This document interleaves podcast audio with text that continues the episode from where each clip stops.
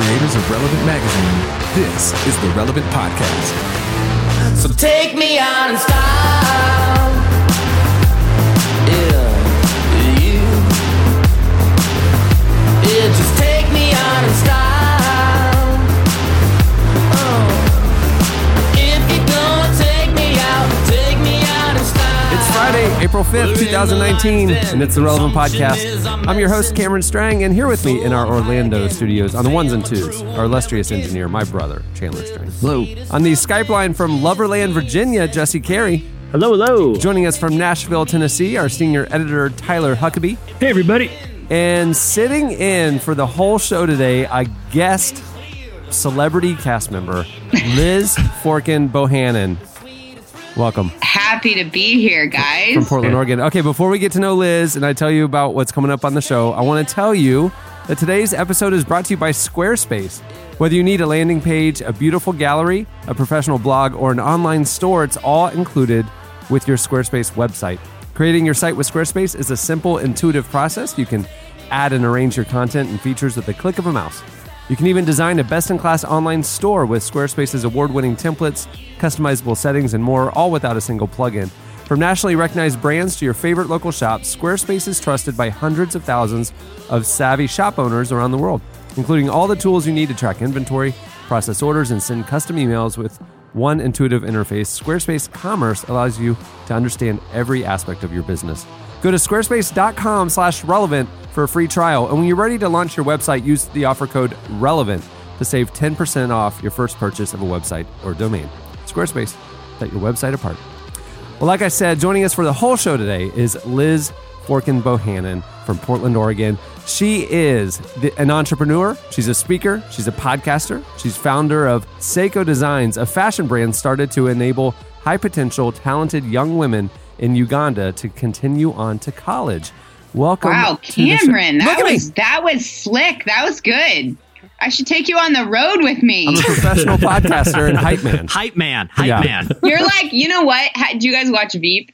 It's yeah, like yeah. if Gary was also really well-spoken. If you could be my Gary, that would be amazing. Can't separate, cannot separate Gary from being very poorly spoken in my mind. Yeah. This is a this is a real clash of, of vibes. So Rele- it's relevant, it's Relevant Podcast Network listeners might know Liz because she was a, a guest a cast member on season two of the Love and Money podcast, right? Yeah, that's correct. Right. And she is and working correct. on launching her own podcast. Coming up soon, T B D. She's also about to release her first book. Tell us about, well, first of all, tell us about the book, and then also tell us about Sseko Designs. Okay, well, I'll tell you about Sseko first because the book kind it's of alludes. So um, Sseko, as you mentioned, is a socially conscious fashion brand. I started Sseko almost our ten-year birthday is this summer, which is wow. pretty wild. Um, it also comes about two months after my ten-year wedding anniversary, so you can do some math and envision what the first year of our marriage was like. We this launched a company and got Easy. married within about three easier. Yeah. months of one another. I would recommend it highly to any newlyweds for sure. Um, so I started Sseko. I moved to... Um, Uganda when I was twenty-two. I had a master's degree in journalism and wanted to be a human rights reporter and moved to Uganda to learn more about the issues that were facing women and girls living in extreme poverty. And really long story short, ended up meeting some incredible young women in between high school and university that tested into college but couldn't afford to go. And so my new kind of mission in life became figuring out a way to bridge the gap between high school and university for these young women. And I started a charity and then realized I couldn't start a charity and that we need to be investing in um, mutually beneficial marketplace solutions to solve some of the world's most interesting problems. Started a chicken farm that failed and then invented a pair of strappy sandals. And that um, miraculously kind of worked. And ten years later, we are a full-on women's lifestyle fashion brand. So we sell the product um, through a network of female entrepreneurs here in the U S that enable women in East Africa and around the globe to go on to school and pursue their dreams. And that's Sseko. Wow. Liz, I feel like I just got a ninety-second TED Talk, and it was awesome. Like, that was very good.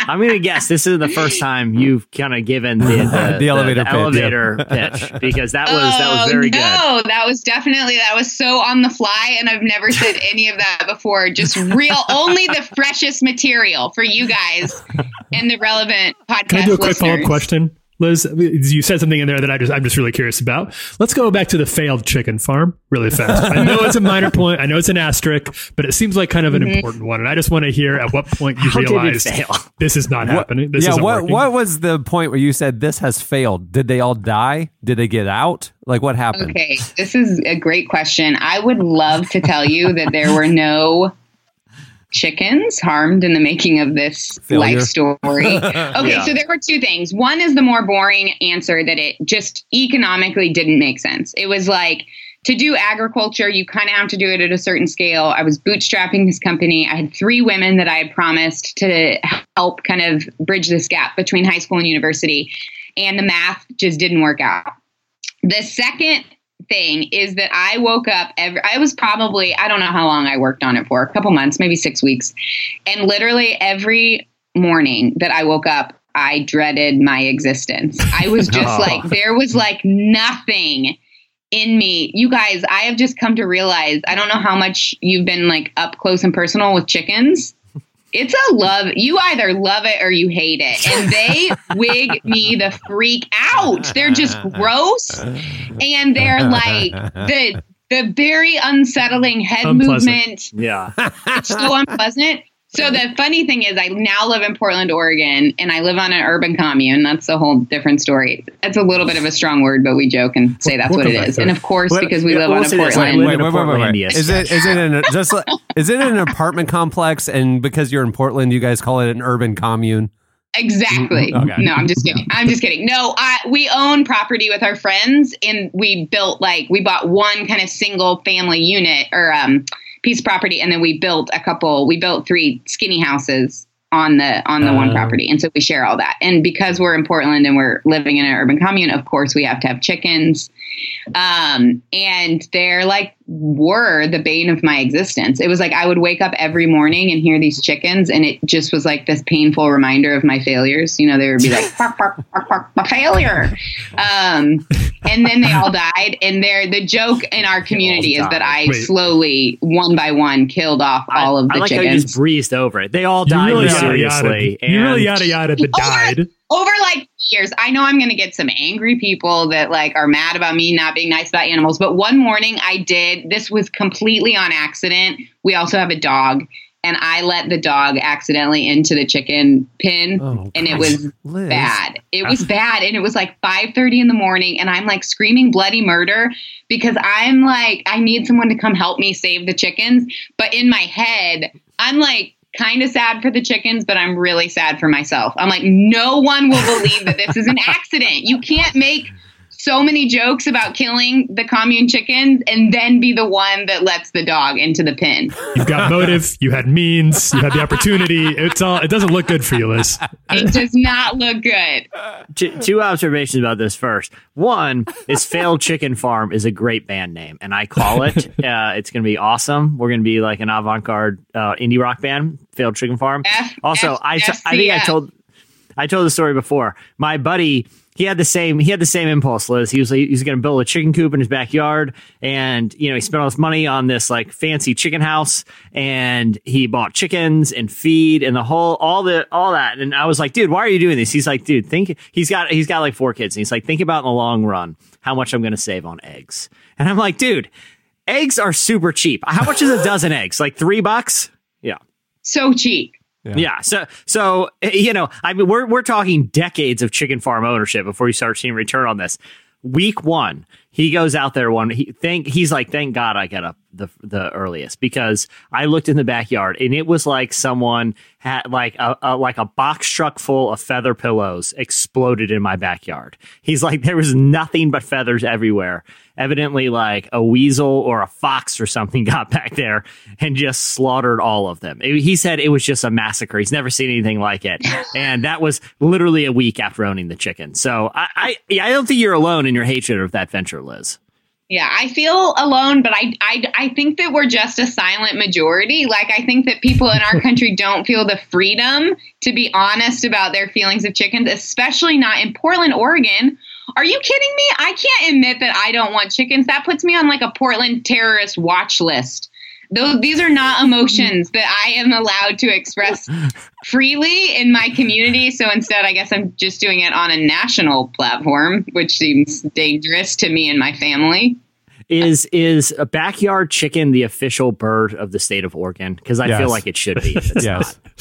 Yeah, uh, it should be. It's either that or back or front yard goat. That's a big trend here. like to do like to handle like the. Want to know? Do you want to know what I'm doing in a couple weekends with some girlfriends? I'm just confirming all of your stereotypes about Portland right now. Don't worry, we're gonna do goat yoga. Uh, uh, this I, is where you go do yoga and goats wander around while you yoga. This is a thing. We'll pay good money to do this. I've seen by the these way. videos. They like stand on I, you while you're doing your like you're yes, in your downward dog, and they can like they stand on your butt. And it's this is the thing. You're exactly right. We have a great show coming up for you today. Uh, joining us later, Taraji P. Henson joins us. She stars as Cookie Lion in the T V hit Empire, as well as films like Hidden Figures, Hustle and Flow. She also stars in the new movie, The Best of Enemies, that tells the true story of civil rights activist Ann Atwater. It releases today. And to celebrate wow. the release of the movie, she is joining us yeah. on today's podcast. So it's pretty exciting. That's uh, amazing. Liz, uh, before we move on to uh, the hot list, I have a couple of leftover table topics uh, cards here in front of me from last week's podcast, and I'd like to lob them to you oh, to wow. get to know okay. you a little bit better. Okay. Um, okay. They, they all I'm involve nervous. goat yoga. Liz Forkin Bohannon, table topic number one. How do you measure success? Oh my gosh. Start out with something a little bit more uh, serious, will you? Uh, okay. How do I measure success? Yeah. I think I believe deep in the kind of most core part of my gut that every human is created on purpose and for purpose. And I think success is about living a life that will push you closer to becoming more of who you were created to be. There you go. Come on now. Wow. Preach. Uh, wow. Liz Forkin Bohannon, uh, Bohannon, uh, what habit of yours, what habit of yours needs to change ASAP? Oh, what habit? Yeah. Oh, probably something hygiene related. I won't get into details. I mean, I just like, I should probably um, wash my hair more. Oh, okay. Okay. All right. Well, especially if you're going to be rolling around in the dirt with goats. Goats, around. yeah. That seems, yeah. yeah. It seems like hygiene is not the first thing you want to go. If goat yoga is part of the, yeah. You know, the mix, yeah. The, yeah. Mm-hmm. Uh, Liz Forkin Bohannon, uh, do you, do others perceive you differently than you are? Do others oh my gosh, that is such a good question. I think yes. I do not find myself to be the most self-aware person. Hmm. It's an interesting thing. It's something that I, um, not being self-aware has incredible benefits in your life. And then it also has disadvantages. How so? So it's an interesting thing that I'm like, I actually don't want to get rid of completely. Because I find, because I can be a little bit unaware of things and how people are perceiving me, that it actually creates a sense of freedom that I think some other people don't experience, that it's like I can kind of just be who I am. It's like people are like, aren't you afraid of making people mad, or aren't you afraid of this? And I'm like, I actually just have such selective perception of what's going on around me that um I don't know. I just don't find myself to be very aware of those things. So it creates a lot of freedom. However, there have been times in my life where someone will perceive me in a specific way that feels very different than how I felt in the moment. And that, that never feels good, where you're like, no, that actually wasn't what I was trying to communicate. Right. So, um, yeah, I do think that there's a little bit of a difference between how I'm perceived and sometimes my intentions in a situation. Yeah. Okay. Liz Bohannon, if you're feeling low, what's your trick mm-hmm. to feeling better? What's your trick? Oh my gosh, this is like so cliche and probably not interesting, but my my kids, my babies, I just feel like there is um, just turning off my phone getting really up close, like just hanging out with my kids, going to a park. I have yet to experience something where that is not the centering anecdote of just like, this is life and this is like what matters. And I want to be totally present right here in this moment. And specifically, I mean, my kids just have this magical ability to kind of bring me back to the present and center me. And it's so fun. Liz, that was a beautiful answer. We also would have accepted uh, just the feeling of letting a dog run loose through the urban communes and just really letting him murdering do what you've always wanted to do. Just, and just letting there and watch. Massacre. Just letting nature run its course, you know, just with freeing nature to do its thing. It. Dogs just do what the, they, what they the were created to life, do. You know?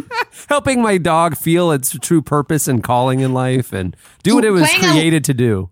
Playing a little bit of Phil Collins' Circle of Life. Isn't that Phil Collins yeah. in Lion King? As yeah. I let the dogs murder the chickens. It's the circle Powerful. Of life. Oh, I, no, I, for John, some reason, I, yes. pic- I picture you like in the back of a town car with the windows rolled down, like just watching at a distance. And you see the dog walk in the chicken coop and you just, you see like the Tasmanian devil cloud of feathers and dirt just rolling. And you look at the driver and you're like, it's done. Let's go. And, it, it, it and, then, and then it closes there. Just with a shot of me in like the rearview mirror, just like, and then the horizon shot of me driving off into the distance. The wow, crime. I am. I am. Um, this is becoming quite maniacal. Liz Forkin Bohannon, and we know you grew up in Missouri, right? Mm-hmm. Missouri. Um, final question: who was your nemesis in school? Mm. Oh my gosh, who was my nemesis? And let's call them right now. That would be a, so. Okay. There were a few people who, um, okay. So this is a story that I just remember. There was a boy in my class. This was actually a really sig- I don't know if I would call him my nemesis, but in my like own personal narrative, he definitely, um, is the only person I can think of from middle school who has a part. When I was in seventh grade, this boy, Uh, I was like leading our class lip sync, which was a big deal when big you're a seventh grader. Big deal. In and in front of all of my friends and like everybody in the class, he called me a feminazi. And oh, that wow. Like what grade was like this? A, was very, what? This what was grade seventh was this? Grade. It's very political. So, yeah, it's very, very political. Way. Well read, like Tucker Super Carlson. Was I was going to say, you went to school with a young Tucker Carlson? Like he was... So, this, so my nemesis, Tucker, the Fox News personality. Tucker T- Tarleson. um, and anyway, the nickname like kind of stuck and no. it became this like joke. And like every time that I would like speak up or be loud or be quote unquote bossy, someone would be like, oh, the feminazi's here. And no it was way. Like pretty formative for me. It was like the thing that I think at such an early age, I, I was like, one, what does that even mean? I, you know, when you're like, somebody calls you something and you don't know what it means and you're thirteen, you obviously pretend like you do. And then you go home and you try to figure it out. So like feminazi, like, what does that even mean? And it really sent me into this kind of like spiral of thinking about like gender and power and like, why is it that when I like speak up and I'm loud and I'm like leading a group of people, I, I'm being like shamed and called this super intense name. But yet when this guy does the same thing, he, everyone's like, oh, my gosh, he's such a leader. Look at him. And um, that was really formative to me. And I, I would credit probably this kid with kind of sending me on a path of interest and curiosity that was actually pretty formative. But at the time, I just hated him. I thought he was awful and I dreaded seeing him in the hallway and Um, maybe I could call him a nemesis. I was going to say, it sounds like someone, does he work in the current White House administration? It sounds like a bright future there, for this young man. Uh, there, I mean, there may be, uh, there may be some familial connection. That is, that is such an interesting story to me. I it mean, the really fact is. That like this kid was threatened by your strength. So he tried to like, you know, elevate himself by knocking you down. There's a whole thing there. But like the fact that you actually em- And, and subconsciously or maybe consciously embraced it and saying, no, I am a strong female and I'm not going to be let you put me in my place or whatever. And now you are, I mean, look at your life story since then. I mean, you have yeah. achieved and created and led and you're enacting change and changing lives. And I mean, it, I mean, I don't know. Like, it's really cool. I mean, it's funny that it goes back to that, and that moment was right there, top of mind, right under the surface. Maybe I should call him and thank him. Thank him. You know what yeah. I actually did? This may be too graphic for the internet. I don't know if I can say this out loud. You guys will edit it if you can't. Okay. okay. I got not. a group of, so he, um, so he was, you know, credited with giving me this nickname. And this was like a few years later, because this happened in middle school. And then in high school, he was still a little butt face. So, whoa, whoa, whoa, whoa! Hey, hey, all right. Hey, we punch up. They go, they go low. We go high. Liz, butt face. No, not in my you world. If graphic, they go low, I get angry. I got a group of girlfriends together. We could drive at the time. We went to Sam's Club and bought like ten packs of these, like those, like massive old school maxi pads, the ones that are like three inches thick.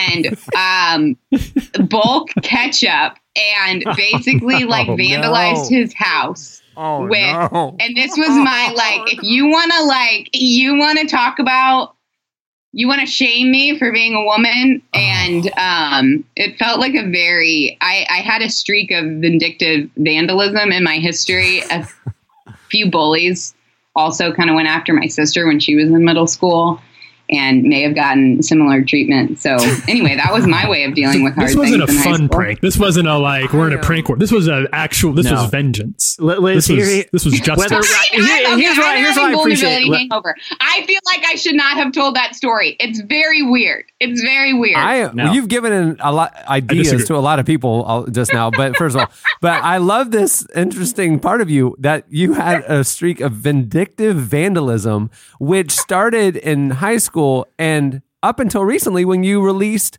a dog in the chicken coop that you yeah, didn't like. I mean, vindictive yeah. vandalism seems to be a through line in your life story.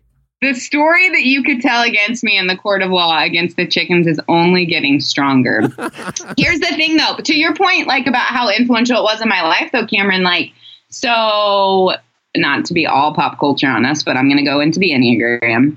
So oh, I'm an eight on the Enneagram. So I'm a challenger. Challenger. Sure. So, are you sure? I'm just kidding. Should I'm we just get on here? Can we get this confirmed? I don't know about that. Two out of you. Yeah. Yeah.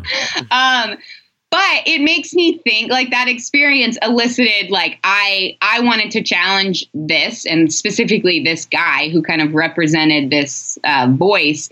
But I thought often throughout that, like I know I, when I felt shame, it inspired me to kind of be, um, to kind of dig into that and to like, want to challenge it. But I know that that's not how a lot of people operate. And it was really powerful. It's been a driving force in my life. That it's like how many twelve-year-old girls get publicly humiliated and then their reaction is just to retreat. Like, don't mm. speak up again. Don't risk humiliation again. Like, mm. it's not worth it. And so that does feel it. There's a part of me that kind of feels like for whatever reason, God created me with this kind of odd spirit. And like, it feels it feels imperative to me that it's like, I, I don't ignore that part of who I was created to be, because I know that, that a lot of people don't naturally react in that way. And it does feel, yeah, it feels like there's kind of like a sense of responsibility in that. Um, because I think about the amount of probably twelve year old girls that had a really similar experience. Um, but that caused kind of an opposite reaction. And that feels really significant to me. That is fascinating. Yeah. Did and you and you said like you kind of like stood up for your sister when she was bullied oh in middle gosh. school, and like you like I'm not going to let. That's interesting, and even the work you're doing, like standing in the gap for the young women in Uganda, that you're like I'm going to help. You know, like I will. Your your economic situation or your culture, or your situation isn't allowing you to thrive. I will stand up and help you thrive. Like it's like you have this through line of like standing up to the oppressive forces in your life, you know what I mean? Or that are yeah. out there. Interesting. And I think that that's why Enneagram was really enlightening for me, is just recognizing how eights are so in, they're not only incredibly attuned to power and power dynamics and like recognizing what the power dynamics are, but then it's like my trigger is seeing power abused yeah. in, in any capacity. So whether right. that's with, you know, against my nine-year-old sister whether, you know, or it's more systematically globally on a policy level about, you know, injustice and lack of opportunity for women and girls globally. It doesn't really matter what the scale is. I have come to know in myself that that is like a massive trigger for me when I see a power imbalance. And then when I see power being abused, it's just like, yeah. it's yeah. a very gut, like visceral reaction. Yeah.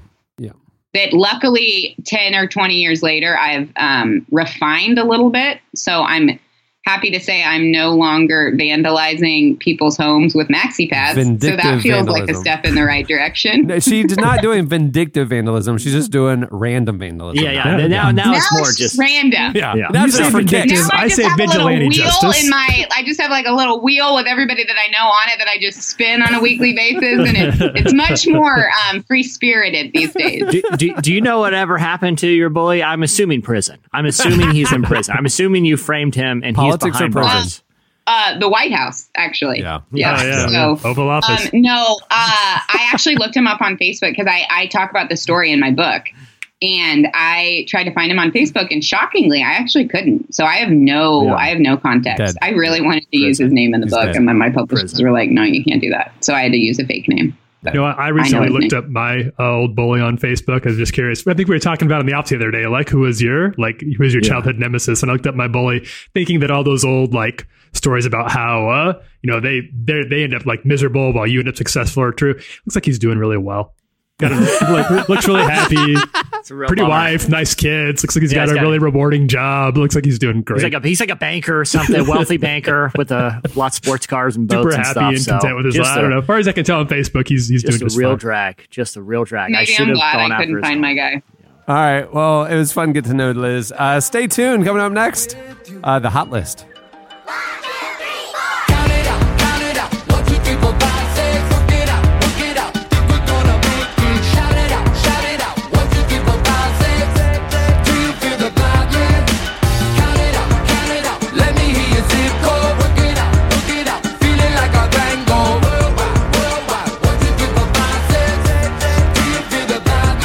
Two fits in the tantrums. The song is one, two, three, four, five, six, which is how I test my mic level. At the beginning of the podcast, you heard "Foster the People" with Style. Okay, it is time for the Hot List. The Hot List. It's sizzling. Oh man, I'm still, I'm still not comfortable right. with that. I know, I know the items we're talking about this week yeah. uh, in the Hot List, and that's yeah. not the only time Yacht Rock is going to come up. Yeah. So that's yeah. a little teaser. Uh, coming in number five this week on the Hot List, Steph Curry, N B A superstar Steph Curry, is bringing competitive mini golf to television. Yes. Uh, he's continuing his second career as a Hollywood mogul and is teaming up with A B C for a new new show called Holy Moly, which will feature mini golf enthusiasts squaring off to win twenty-five thousand dollars. Uh, Steph's going to executive produce the show through his company Unanimous Media, which he launched to create faith-based and family-friendly television shows and movies based in the world of sports. He also served as its resident golf pro on the show. Uh, Unanimous co-founder Jaron Smith told Variety this week, "We aim to use entertainment as a vehicle to bring families together, and this show will surely bring laughter and enjoyment to households around the country." Um, in explaining his vision for Unanimous, Steph told a Variety, "It's not about me hitting people over the head with a Bible and telling them they have to believe a certain thing or think a certain way. I don't mind being called corny. I'm comfortable with who I am." Steph Curry, everybody. See, here's here's what I'm curious about. He says that he says that competitive mini golf is going to bring families together. In my experience, it rips families apart. I come from a very competitive family, and that mini golf course, it's every man, it's every person yeah. in the family is yeah. you know is on their own team. And we put a couple dollars on every hole. At the end of it, no one's talking to each, any of it, anybody. It's it's it's a disaster every time. I want to see how he's going to bring this together as a unifying force. Also, I want to be on this show very, very bad. Like, this seems like, like, you know, there's so many of these reality shows are so high stress. You know, Survivor, they're standing on poles for like four days. Liz, you were on Shark Tank one time, you yeah. know, having to look so across. So stressful. Yeah. So stressful. I would so much rather play mini golf. I mean, imagine if there's some sort of hybrid between competitive mini golf and Shark Tank. I mean, it's like if you get the hole in one, you get the funding. I don't know.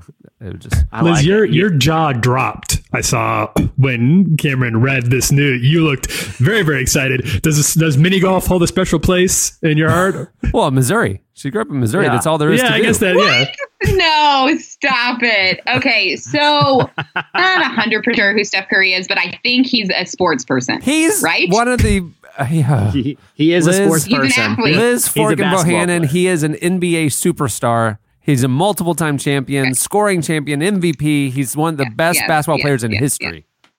Yeah. yeah. Okay, Cameron, you need to be gentle because I just... I'm, I'm revealing my true self, okay. which is that I just...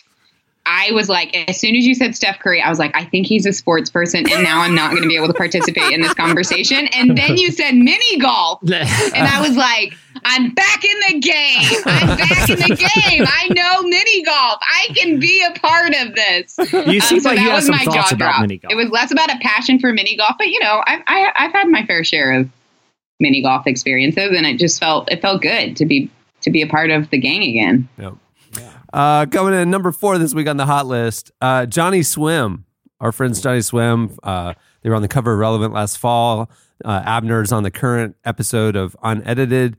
Uh, new Johnny Swim has a new song that released this week featuring a collaboration with Michael McDonald.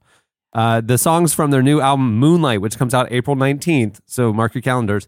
Um, and, and it has kind of like, I don't know, The the king, you know, we could all agree that Michael McDonald is the king of Yacht Rock. Would Undisputed. You agree? Und- there's and, no, and, and, I don't even know who the prince would be. Right. Abner, when he was talking to me on Unedited about the show or about the song, he was saying like he wrote the song. They wrote the song. They were in the studio and they're like, this hook. Can you imagine if like like when when they wrote it, they were like, I hear like Michael McDonald singing it. You know, wouldn't it be crazy if we get Michael McDonald? And then like sure enough, they were able to like track him down. And he said yes. So here's a clip of Michael McDonald on the new Johnny Swim song, The Last Time. Here it is. But I can, but I can, but I can, but I can, but I can, but I can, if it's for you, if it's for you. Oh, but I can, but I can, but I can, but I can, but I can, but I can, if it's for you, if it's for you. The bully on your shouting, ain't no time to stop it. I'm gonna let it pass on through. If it's hold on if you got it. Ain't no trying to top it. Let them make a fool of you. Mm. Cameron, I, I I like how you told that story because in my mind, Abner and Amanda are in the studio with like the recording engineer, and you like they were like, you know, who would be awesome on the you know to to to to be guest yeah. vocals on this? So like. Michael McDonald, and all of a sudden he disappears. Like he's literally, he's like, did someone say Michael McDonald? If it's for you, and they're like, what? He even knows the song? He just appeared. Like it, it's like just a magic thing. The and they're like, all oh, the pizza's guys here, and then they open the door. No, boo! No, he's a legend. He's not ordering. He's not delivering pizza. Oh. Did it, yeah, he answers the door. Did someone order a Michael McDonald? Oh, yeah. Well, Moonlight drops on April nineteenth. You don't want to miss it. Another little little nugget about the album is Abner and Amanda just uh, celebrated their ten-year wedding anniversary. And as a present for her, he went, Abner went in to the studio and wrote and recorded a song called Amanda. She knew nothing about it. And on their ten-year anniversary last week, he played it for her for the first time, and it's going to be on the album. It's an incredible oh, that's song. Cool. That's yeah. so sweet. That wow. also gives me major anxiety about... Uh, expectations. For, I hope my husband does not listen to this podcast. You've got a ten year. You've got a ten year coming up too, right? It's it's right around the corner, and I don't feel great about now having that lodged into my head because that's awesome. Well, if you start speculating about a Michael McDonald song, he might just yeah, drop in. Here, out here's of nowhere. all you need to Might do. Just. Here's all you need to do. You're like uh, for the anniversary this year, I got you a special performance by Michael McDonald, and you just look around and it's like, okay, he's supposed to appear. Like I said his name in the context of music. If it's for you, where is he? Can you Michael. Imagine if you could like hire Michael McDonald to do like those singing telegram things? That'd be pretty cool. Having him show up at the house, do a little. See, that's what I was going for with the surprise pizza delivery? But same thing. You open the door thinking you're going to get one thing, and then, oh my gosh, it's something totally unexpected. It's like, right. it's the, it's same the thing. It'd be cool if it was both, too. Like if and a, pizza oh, makes everything better. I don't care who you are. I don't care who you are. If you walk into a room with the pizza, it's right. even better than if you didn't have one. That yeah, is true. All right. True. Right? All right, coming in at number three this week on the hot list, uh, a prayer by Virginia Tech basketball coach Buzz Williams went viral. First of all, that's a pretty cool first name, Buzz. There, uh, it's a cool name in general. Buzz Williams, nice to meet you, you know. uh, Virginia Tech lost to Duke during uh, the N C double A March Madness tournament in a heartbreaking fashion when they missed a layup at the buzzer, which would have won the game for them. Mm. In the locker room after the game, uh, Coach Williams and the players laid their hands on the team's three seniors and prayed for more than six minutes. Uh, he not only encouraged each of the seniors, he also passionately prayed for them as they prepare for the next season of life. Here's a clip of the prayer. It went viral. Uh, thank you for the four years he's been with us. Thank you for his mom and how she supported him. Thank you that he was in our first recruiting class and believed in us when there was nothing to believe. God, I pray that you would give him great peace on all the decisions that are coming his way in the next seven months. Pray that you would surround him with people that have wisdom, people that he can trust. God, I pray that you'd allow him to process all of the different choices, and that you would give him comfort that his decision is the right one. Man, I, I watched the, the, that whole video. I'm not going to lie, I got a little choked up. It reminded me of the old hot seat. Did you guys ever do the hot seat when you were like in youth oh, group or like yeah. Bible study? We're like, sure. all right, you I'm sit in familiar. the chair in the middle. Everyone's going to lay your hands on and say a prayer, and you're just you're just bawling. You're about to graduate high school. And you got all your friends praying for you. Like, oh God, oh thank you. That's how this was for these three seniors. I got a little choked up. Good for Buzz Williams, you know, turning a, a sad loss into you know a pretty touching video there. It's cool. Yeah. yeah. All right, coming in number two on the hot list this week, Kanye West announced he's going to host a Sunday service Easter morning at Coachella. He's he was reportedly in talks to headline the festival, but backed out over a dispute about staging. However, this, the festival's second weekend falls on Easter Sunday, and to mark the holiday, Kanye is going to host one of his gatherings that have featured preaching, gospel-inspired performances, and prayer, which up until now have been invite-only. Um, if you, I don't know if you recall, but last year at Coachella, Justin Bieber made a surprise appearance during a Sunday morning um, service where he led worship at a church home event at the festival. So look at Coachella. Yeah. That, getting some you, you, you introducing that slice, I went through a range of emotions because it started Kanye West and I was like, oh, this could go any direction and anything's possible now. It's hosting a Sunday morning, oh, one of his Sunday morning things, Easter service. Oh, that's kind of cool at yeah. Coachella. And then I'm back and this could go any direction. I, don't, I don't know what's going to, this could look like a lot of things right now. I'm pretty sure like Lauren Daigle's playing all the festivals this year. So like if she's there, I want to see her come out with Kanye. And, her and Kanye you know, do a little yeah, collab. Exactly. Yeah. It yeah, could happen. Cool. Stranger things have happened. I've I've enjoyed the clips, honestly, that I've seen of Kanye's Sunday service. I've so far, I think they they look like a really good time. Everybody seems like they're having fun, and uh, the music is good. The worship seems genuine. So I'm not opposed to the Sunday services at all. I just know that that Kanye's. Uh, you just never know what you're going to get with Kanye. It's, it's a mystery package. Yeah, yeah. I, the only thing that would make that Sunday service at Coachella better is if right in the middle of the service, Kanye is like, and now my very special guest, who he has not prepared at all, Michael, Michael McDonald. Waiting for you. It, what? What? Heads just explode everywhere. This Nobody is going out to Liz Forkin Bohannon's husband and the celebration of their ten-year anniversary today. Yes. Uh, Great. Now my job is done. That's all I needed. All right. Uh, coming in at number one this week on the hot list, Lecrae had some moving thoughts in, this week in the wake of the death of Nipsey Hussle. The L A-based rapper, activist, and entrepreneur was murdered outside of a store he owned last weekend. It's been all over the news and social media this week. Along with his music, Nipsey Hussle was known for his work within the community and was scheduled to, to meet with L A P D officials this week to discuss initiatives to combat gang violence. In an Instagram video, Lecrae encouraged his fans to continue work that Nipsey was passionate about and to invest in churches and communities affected by violence. Here's a clip. So I hear about Nipsey last night, and uh, this isn't my opportunity to insert myself in the story. You know, I think a lot of people just want to insert themselves in the narrative. And this is when I talk to him and how I, whatever. It's about this man and his family and his ideals, and I want to see his ideals continue to thrive. You know, like when I stopped drinking alcohol, I started drinking sparkling water all the time because I needed a replacement.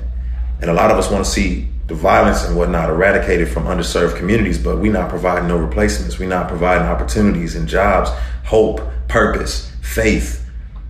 And that's what we got to continue to do, y'all. We got to continue to invest in education, invest in churches, invest in uh, job opportunities and entrepreneurship in our own communities. And so it breaks my heart to see Nipsey pass. But I know for a fact, he will want this ideal and this vision to continue going, to continue pushing. So we got to pick up the mantle. Yeah, no, I really appreciate those thoughts led by Lecrae. And two, like it shows the other side of him, in addition to be an artist, being an artist, he is a really gifted like preacher and teacher, you know, just using the analogy he did there of, you know, replace, you know, having to replace something bad with something good. You can't just take something bad away. You need to like fill in, you mm-hmm. know, kind of, um, those, you know, kind of holes in the community. And I, I appreciate his thoughts. And I, you know, he's been doing a lot of speaking at like churches and different events. And I think he's, he's really gifted at that. And that was, um, some really powerful, concise thoughts in, you know, the wake of a, of a real tragedy. There you go. All right. Well, that'll do it for It's the High List, the High List. It's sizzling. Waiting for you. Michael McDonald, come on in. All right, stay tuned. Up next, Taraji P. Henson joins us.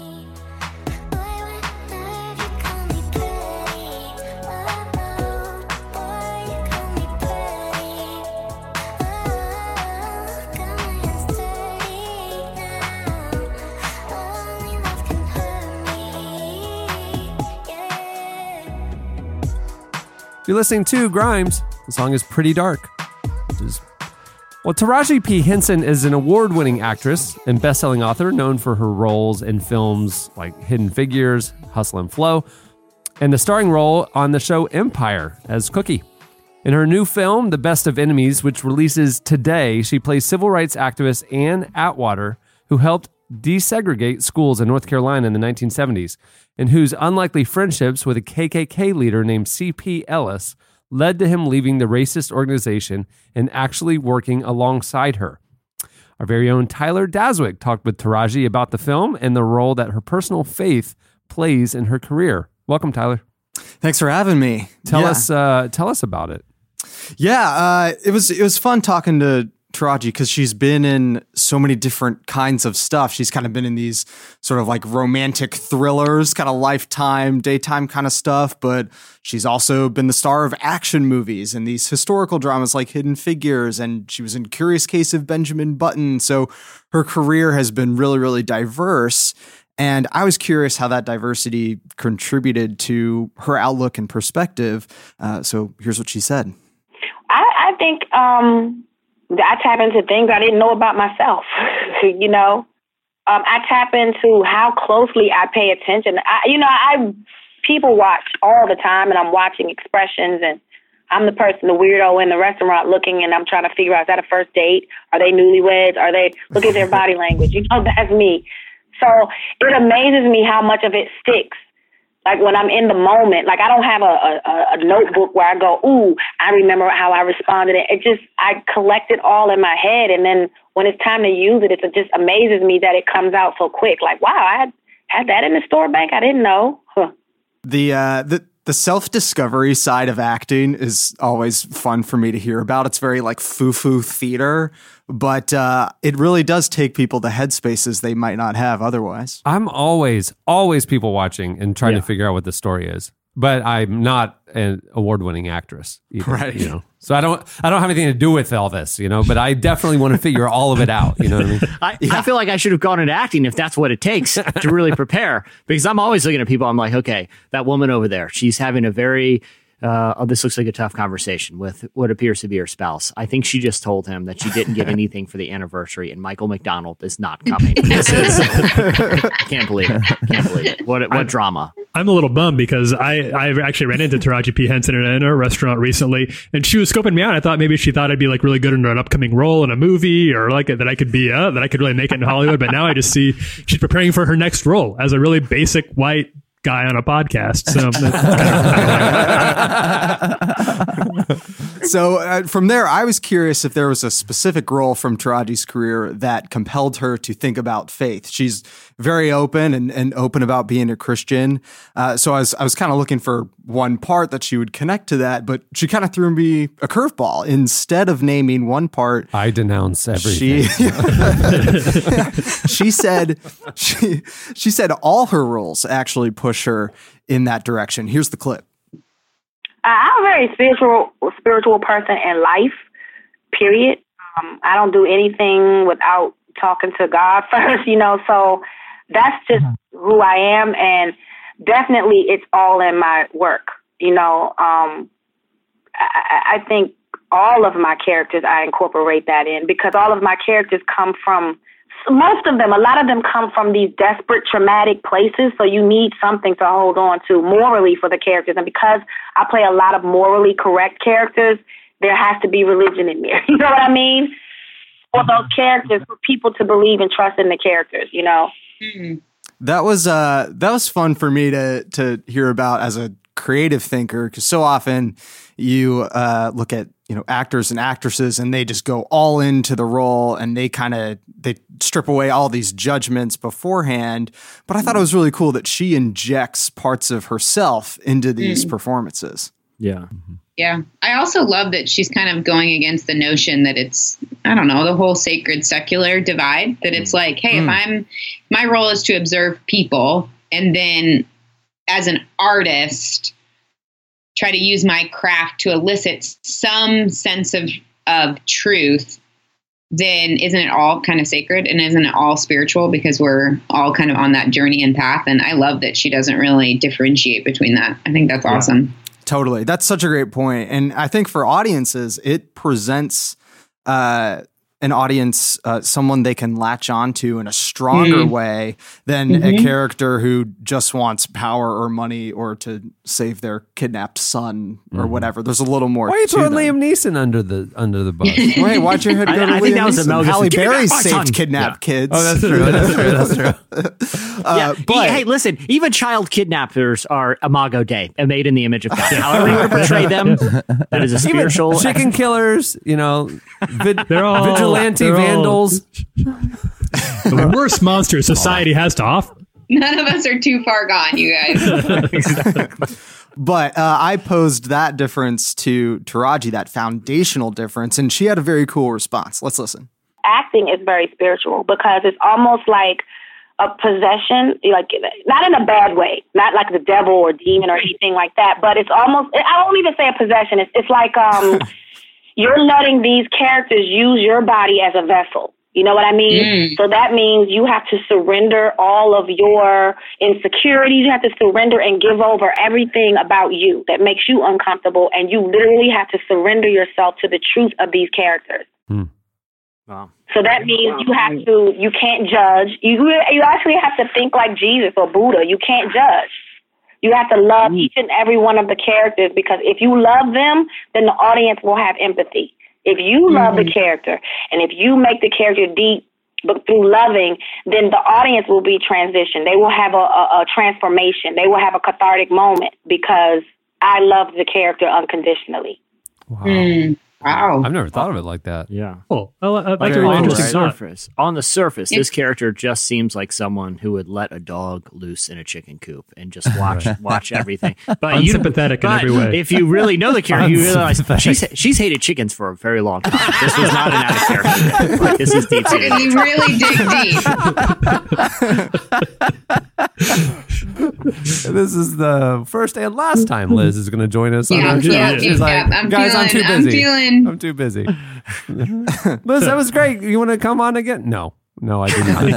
That was a very that was a very profound Sorry, I'm thought. In, I'm still in therapy from the first time. It's fine. If you can schedule that after my... No, I think that's an amazing... I mean, the thought of acting kind of being this like ultimate act of empathy, I think is really powerful.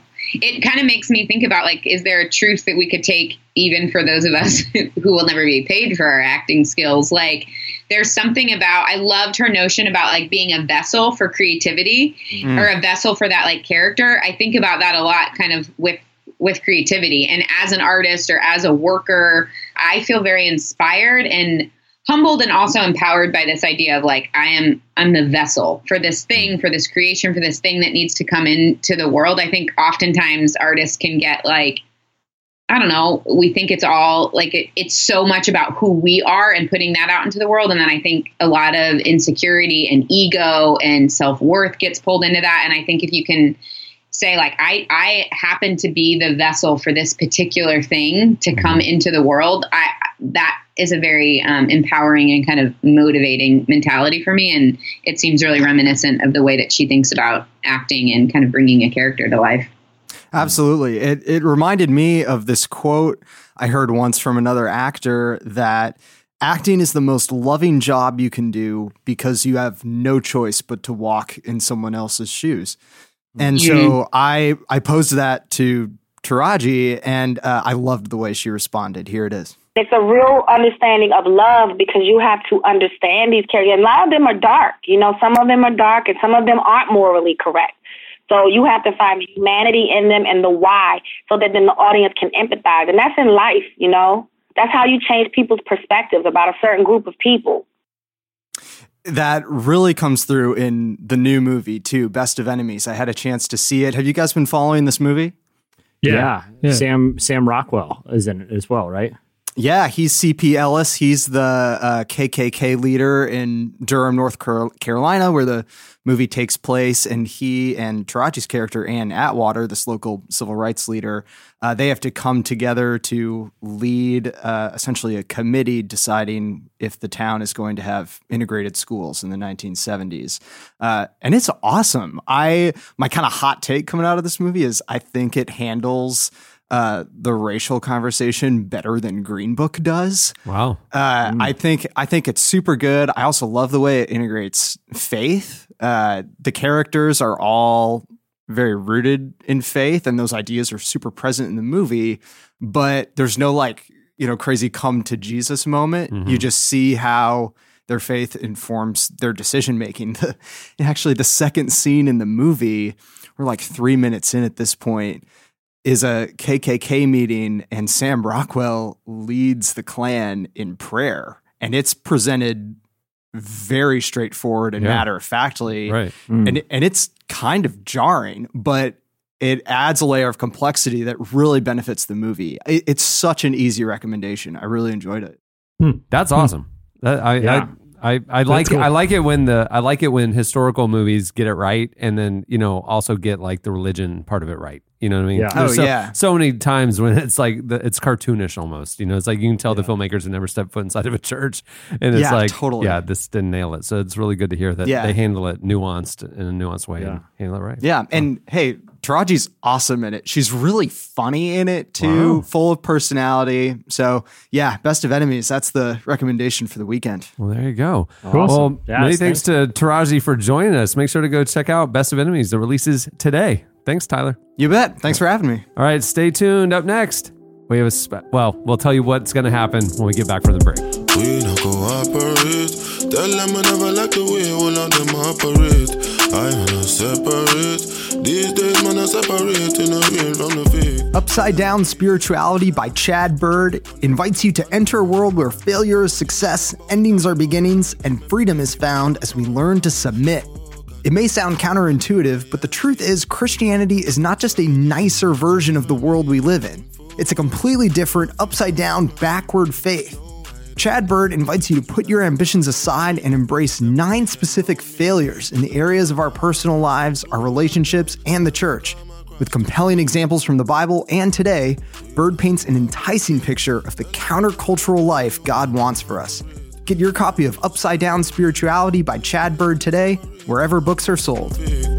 I create more planner. Virgil get one up and they done Gordana. And what you know about Dan Gorgon? Me make your baby turn orphan. Oh, you're listening to Burna Boy and D J D S. The song is Darko.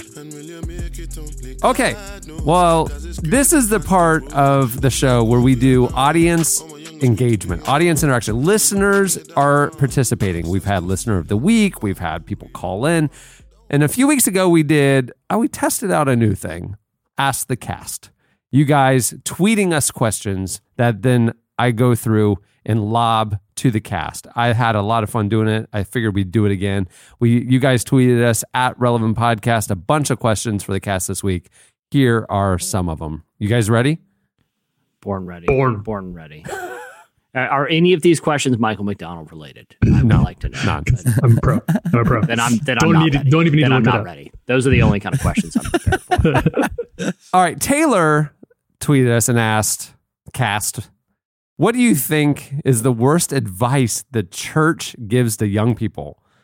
And then maybe what what's the worst advice you've ever received? Ooh, the worst advice. That's, I mean, that's like a legit question. That's a great question. I don't know. There, there's a lot. That yeah, the worst advice we could be that here all day. The church gives to young people. I I mean I don't know if if it's like I don't know if it's like advice, you know, but I feel like a lot of times churches will conflate um, like what people do for work with like the entirety of their calling. Sometimes, mm. like mm. I, I feel like a lot of people will separate, will like say, well, I'm only one, I'm only going to pursue this career because I feel called to this one thing. But they kind of like, you know, for a lot of people, like, like I feel like they're calling, they feel like their calling ends there, you know, like, well, I'm called to be, you know, uh, w- whatever their profession happens to be. But, you know, I feel like there's a tendency to conflate calling with career, and there certainly can be overlap, but I feel like it should be more like a Venn diagram than a, than a perfect circle. And I feel like sometimes the church doesn't do the best job of like differentiating that. Do you guys hmm. think that's fair and accurate? Oh, I think it's great.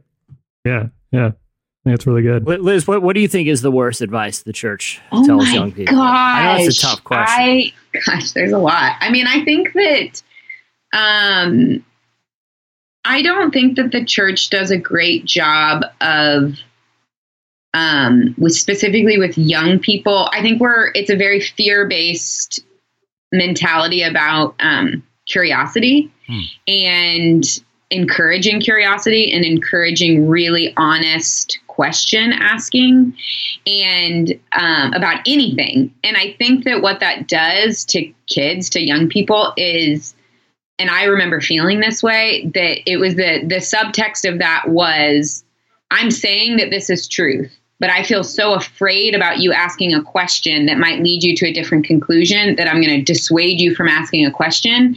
And then therefore the subtext is, I'm actually not totally sure that this is truth because I feel the need to like protect it.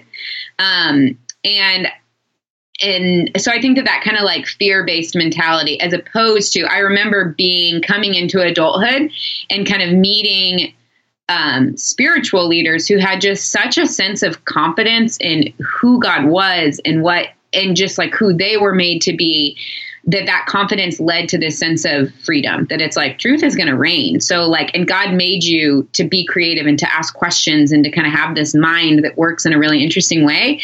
And um, I don't know, I think our youth could really benefit. I think we, we create a false dichotomy where it's like, you have to believe all of this hook, line, and sinker, or you're on the outside. Or, and um, I think creating kind of a third path for engagement would be, would be amazing to see. Hmm.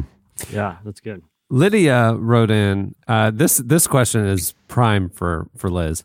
Lydia wrote in, my roommate's cat tends to pee on everything in my apartment, from shoes to clothes.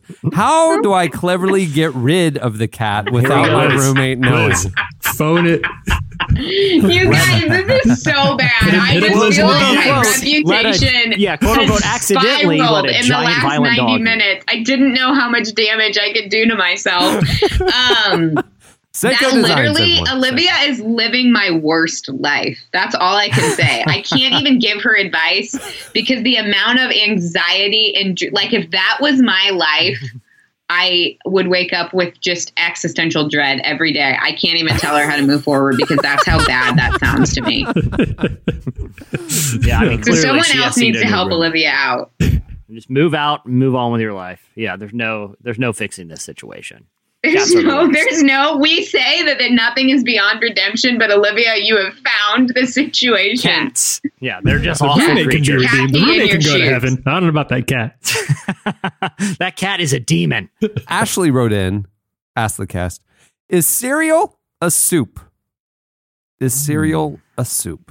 I mean, it's, I haven't thought of it in those terms, but it, now that I am, it's clearly cold soup. It's clearly delicious, delightful. I don't no. think grain. I think when you get grain involved, you've moved out of the soup territory. Oh, that's weird. It's weird. You have rice and soup. You yeah, rice, gumbo? Chicken noodle soup has rice yeah. and noodles. There's a lot of grain in that soup.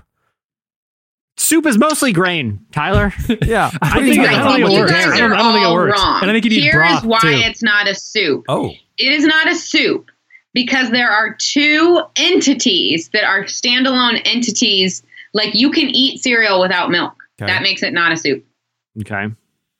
Yeah, but uh, you can but, eat but, but you without can, soup without you can broth. Eat noodles without soup without broth. Tyler, hold on, was Tyler? Did you just give the example of meatballs? Like, yeah. How often are you eating meatball soup?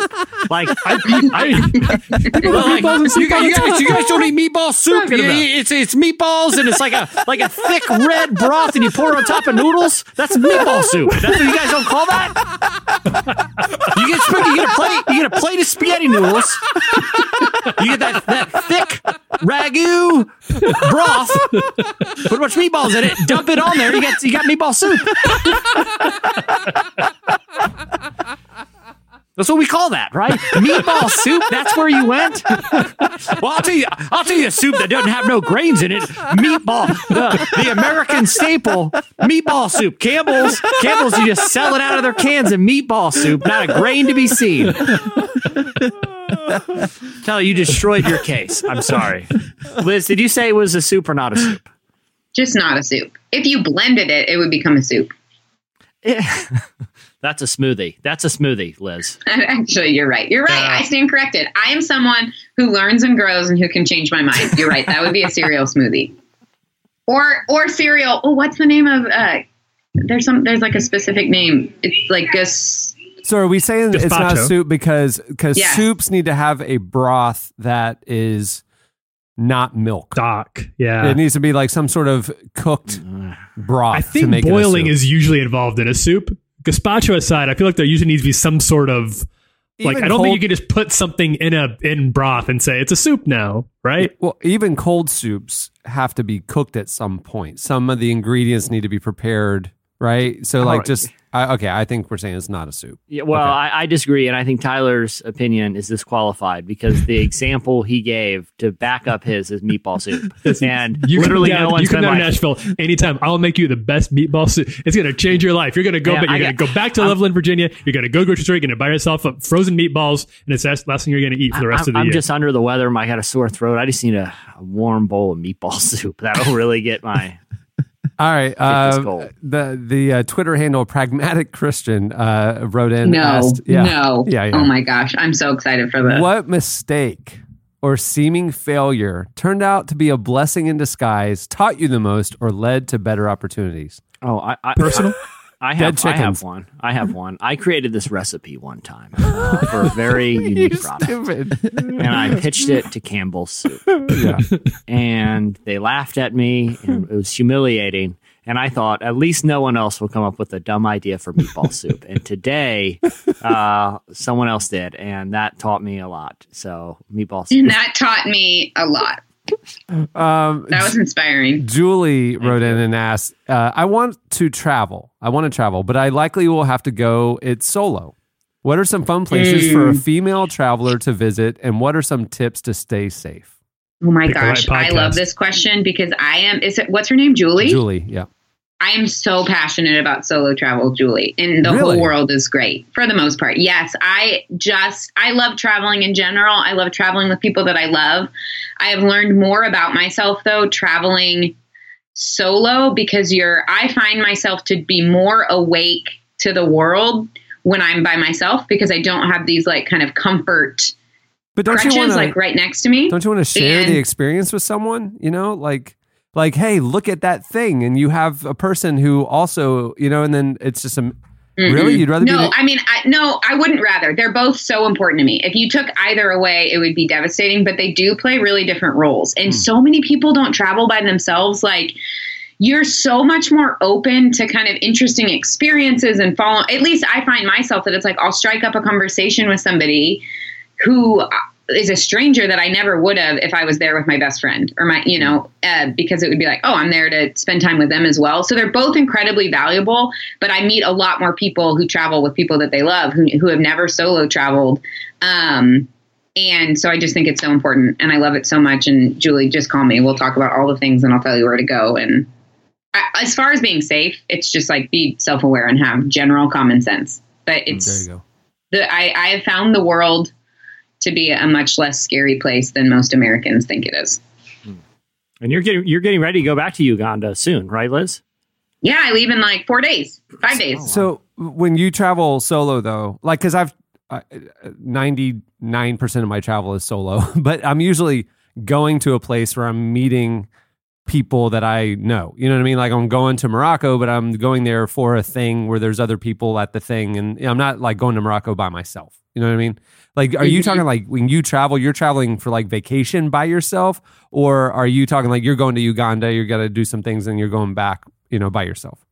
It's usually like work related, yeah. But I have had a lot of work related travel where I've literally showed up in a country and not known someone yet. So it's yeah. like not, I'm going to be with these people that I know. It's right. like, I'm going to right. discover yeah. what's there and right. like, is there possibility? And so Um, I've done that too. Like I, I landed in Rwanda, first time I went to Rwanda, hoping that the person who via email invited me to come was going to be mm-hmm. s- sending somebody to get me. You know what I mean? Like I didn't know anybody when I landed, and yeah, yeah, I'm same thing. But you are going to meet with people. You're not just like going to Rwanda by yourself and then you come home by yourself, and like you won't enter. You're not, you're going to meet a group or people or whatever and do a work, right?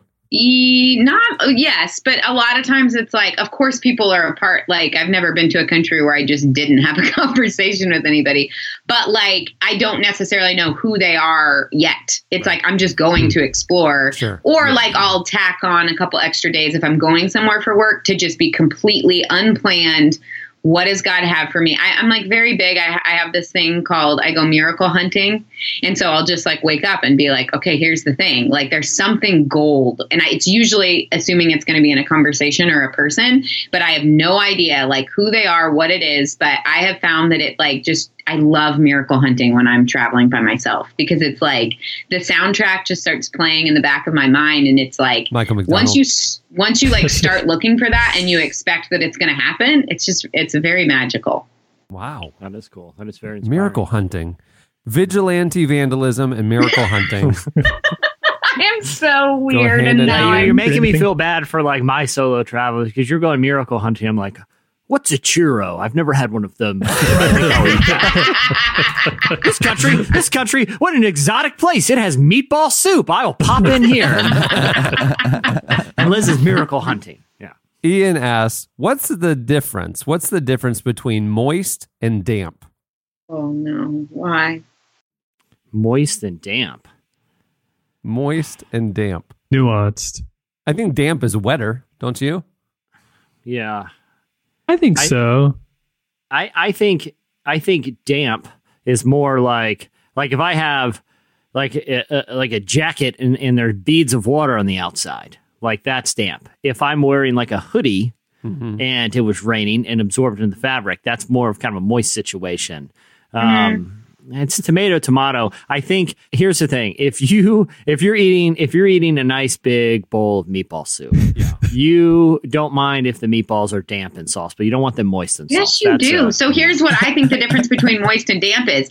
I believe it is the same thing physically, but it is a a positive or negative association with it. Yeah. Like cake is moist, basements are damp. Mm. Mm. So it's like, are you enjoy? Is it is it like a benefit to the object that it has um, a certain water content, or is it negative? And if it's positive, then it's moist. If it's negative, mm. it's damp.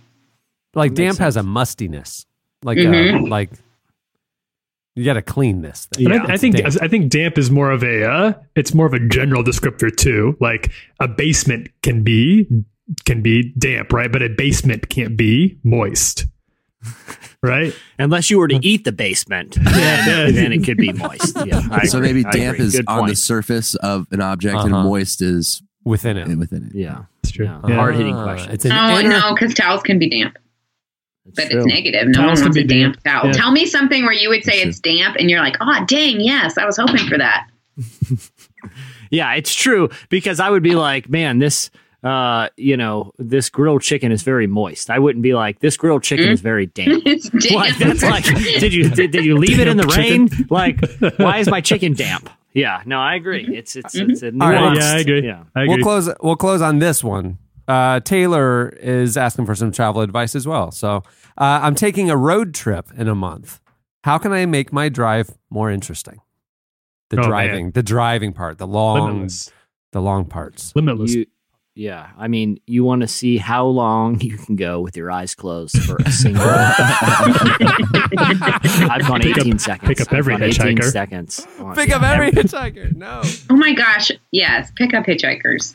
Oh, it's like basically. I mean, it's so funny to me that it's like we we are moving. It's like, oh my gosh, we did hitchhiking in the sixties. That was so dangerous, and now we literally just do the same thing, but we pay for it. Yeah, oh, so Uber. Yeah. Uber. Yeah, yeah I, I think I do think, yeah, you know, inviting random people in your car and talking to them is very important. Like I talked to, I, I've, we talked about this on the podcast. I talked to every Uber driver and they always have great stories. I heard a great story from an Uber, Uber driver the other day.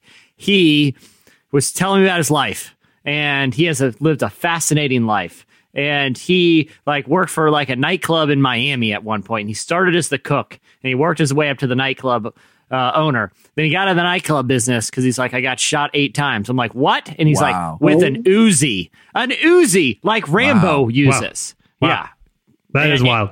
Yeah. You never know what That's kind wild. of you, you when you're gonna sit in the car with Scarface and have him regale you with cool stories from running nightclubs in Miami in nineteen eighties. Now he's driving around, you know, we got Miami Vice here driving around an Uber and no one knows his great stories because no one's taking the time to talk to him. Talk to random strangers. That's, you know, I don't think that qual- qualifies as miracle hunting, but I like the conversation. I, no, it does. That's how it starts, Jesse. It always starts with that. It really does. ninety percent of the miracles come from conversations with people that you're just like awake. You believe they have the miracle for you. So for that example, it was like this really fascinating, crazy story. That's the miracle. Oh. You went miracle hunting. So Liz, you're you're you're an extrovert, right? No, I'm actually an introvert. So when you no travel, one believes me. When you travel by yourself and you're an introvert. You engage people in conversation, or you're just open to engaging them if they initiate? Like, do you initiate? Both. Yeah. Yeah. I have to push myself to, like, no one believes that I'm an introvert, but it takes, like, I have what I refer to as pre-social anxiety. It's like once I'm in the social situation, it's usually fine. I'm tired by the end of it, but, like, I have major anxiety leading up to social. I have to like pump myself up to go into social situations. Yeah. But I also find that one-on-one conversations, like I actually hate parties. I really dislike parties, but like talking one-on-one with a stranger in like a gas station coffee shop is, is much more energizing to me. Question, follow-up question. How okay. do you pump yourself up to go to a social situation? What's your what's your um, routine? What's the plan? Do you really want to know? Yes. Why am I? You guys yeah. have like truth serum for me. Why am I telling you all of my things? Let's hear it. Let's hear uh, it. Here's what I do. I listen to the Last of the Mohicans soundtrack. Did not see that one. Come, but I love it. I love it. That clearly will be the closing song for the podcast today. I was going to say, you guys, I, I am serious. If you have never done this in your life oh, before, you. If there is any challenge ahead of you, if there's anything that feels daunting, put on the Last of the Mohicans soundtrack. It's beautiful. Oh, I it's can inspiring. Hear it. I, yeah, yeah. And I have actually never even seen the movie. I only listen. I don't even know what the movie is. I just listened to the soundtrack. And it's so, it makes your life feel like a movie. And it's so epic. And you will feel like you can do anything. I listened to this, it like through both of my labors. I listened to it before I have to go into a party. All the things. Yeah. I, it's, yeah, a really, great mo- it's, a, it's a great movie, Liz. Yeah. Maybe you should yeah, watch it. If, if you were looking for movie night. Yeah, I mean, but here's the thing. Then it will be associated with the movie to me. I kind of like that it's uh, it's just kind of become my like your soundtrack. I don't know. Yeah, it's like it means something to me now. Yeah, that is interesting. It's the same thing. Listen, I mean, I can't tell you how many times Dan has come home. I'm wearing blue face paint and I am screaming uh, to the Braveheart soundtrack. And she's like, "What are you doing?" I'm like, "I have uh, a, a you know a social event I have to go to." Getting pumped up and. I like it, Liz. I l- Movie scores I are very underrated. Like, if you look on my Spotify and my iTunes is, like, basically all John Williams. It's, like, it's just, we underestimate. I, I just think movie scores are, they're my, I'd say ninety percent of the music that I listen to are movie scores. Wow. Interesting. So you would say, mm-hmm. so you would say that one thing Julie could do to help speed her, make her drive more interesting is play that, that Last of the Mohicans soundtrack. And instead of just on, a, she's on, not on a road trip anymore. She's on an epic quest to she's go. She's on a quest. That, yes, one hundred percent. Yeah. Yep.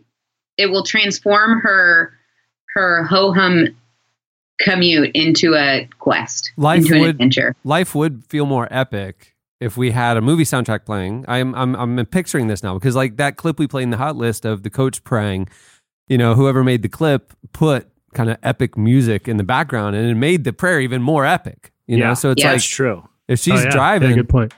If she's driving, Lord of the Rings, um, Last of the Mohicans, The Truman Show is a really good one. Surprisingly, The Truman Show um, soundtrack is amazing. Just it's just Shaft. but, but, that, but no, Liz, you're giving me an idea, especially Cameron, where you're talking about the locker room prayer that they put the music to. Yeah, is why don't sermons have soundtracks? Mm-hmm. You know, like hold on, hold on, they, hold on, hold on. Charismatic churches, dude, that last quarter of the sermon, that oh, yeah. that keyboard player True. has come yeah. out. Well, yeah, well, that, okay, but building. That's the thing. They wait, they wait until they're like, "Can I have the band come back up, please? Just right. play something soft behind me, guys. Just, yeah. just kind of vamp for a minute, you know." Yeah. And they, yeah. you know, they're just getting ready for the altar call. Yeah. I like Liz's idea. Where right. From the very beginning, like yeah. I see the lights on the stage go, and just a single spotlight on the pulpit. It's like dun dun dun dun, dun. And then the pastor comes out, everyone starts going crazy, and then you know there's all these emotional highs and lows of the sermon. Then he gets, then that's when you do the altar call. You know, like trying to get the band to prep to warm up the every head bow, every eye closed moment. Yeah. Right. You know, you're really cutting yourself you're short. Saying go all I, the way in. Yeah, I'm, I'm saying get these get these epic soundtracks going through the whole sermon. You know, like yeah. really play people's idea. emotions here. You know? So don't idea. bring the keyboard player out. Bring a string section out. Bring Hans yeah. Zimmer out. Our worship leader today is Hans Everyone Zimmer. Everyone needs a tiny Hans Zimmer in their pocket. Listen, listen. If I could get the acoustic guitar player, the keyboard player, and Hans Zimmer to just hop up on stage for a minute, we're going to close out. We're going to close out, and now I'm going to ask for every head bow, every eye closed. Uh, I'm going to need everyone back in the orchestra pit too. Uh, this is, um, prayer team, oh, prayer team, or cue come up to the altar. There's going to be people up here, everyone. Yeah. Well, thanks for everybody who sent in questions for the cast this week. There's a lot more, and uh, we will do this again. It's a lot of fun. Um, to wrap things up, I want to thank Squarespace for making the episode possible. Remember, go to squarespace.com slash relevant for a free trial. And when you're ready to launch your website, use the offer code RELEVANT to save ten percent off your first purchase of a website or domain. Also, thanks to Taraji P. Henson for joining us. Uh, you heard it, Tyler Daswick, full recommendation. Go check out her brand new movie. Comes out today. It's called The Best of Enemies. True story. It's a really powerful true story. Uh, it's coming out today. Go check it out. Hey, have you gotten your official Relevant Podcast mug yet? Uh, head over to relevant magazine dot com slash store to pick up your favorite, plus some other weird stuff and merchandise. Uh, we keep, we are adding new products to the Relevant store. Go check it out. There's a lot of fan gear and other stuff. And plus every issue of Relevant Magazine is there. So um, go check it out at relevant magazine dot com slash store. Also, hey, if you like the podcast, head over to iTunes or Apple Podcasts and leave a review and, and rate it. Uh, we are like, what, like two votes away from a full five-star yeah. rating. Uh, so go check that out. Um, do the right thing over there. Yeah, do the right thing. Give us those five stars we deserve. And while you're there, check out our other two new podcasts. Relevant Daily has launched in the last few weeks. Uh, subscribe to Relevant Daily. It's ten minutes long, give or take. It's uh, every day, every weekday, and it's the stories you need to know at the intersection of faith and culture. Uh, these guys uh, bring bring the goods every weekday on Relevant Daily. Go check it out. And also Unedited, Unedited with Cameron Strang. Um, right now, the new episode has Abner from Johnny Swim on it. It's an awesome conversation. He uh, he talks about his faith. He talks about pursuing Amanda, and uh, over the years, he he talks about the importance of community. Uh, he talks about what Chip and Joe are like in real life. Mm. Uh, it's, it's, it's totally unedited. And about halfway through the show or halfway through the conversation, he goes, "You're going to edit this, right?" And I laughed at him and said, "Nope." It's still in there. I've had that, I've in. had that same feeling about nineteen times in the last ninety minutes. Well, uh, on that note, actually, thanks a lot for joining us, Liz. It is, that was a lot of fun. We yeah, got to blessed. know you at a level I did not expect. It is, uh, mm-hmm. Yeah, you and me both. So full of surprises. uh, keep your eye out for her new podcast that's uh, in the works, and also her book that comes out this fall. And check out their amazing stuff at Sseko Designs. Uh, you won't be disappointed. Uh, no chickens were harmed in the making of any of their products. We are chicken-free at this point in our proud. company's evolution. I'm they, so proud to say. They will not, they will not come near. At this point. Currently, we are chicken-free. Uh, on that note, we'll wrap things up. I'm Cameron Strang. I'm Chandler Strang. I'm Jesse Carey. I'm Tyler Huckabee. I'm Liz Forkin Bohannon. We will see you guys on Tuesday. Have a great weekend.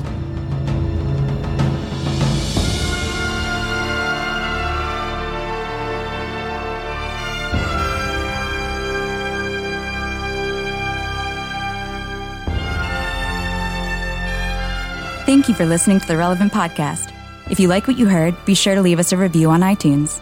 Check out other shows from the Relevant Podcast Network in the podcast section at relevant magazine dot com. And while you're there, browse exclusive podcast merchandise at our online store. Make sure to subscribe to Relevant Magazine. Info is available at relevant magazine dot com forward slash subscribe.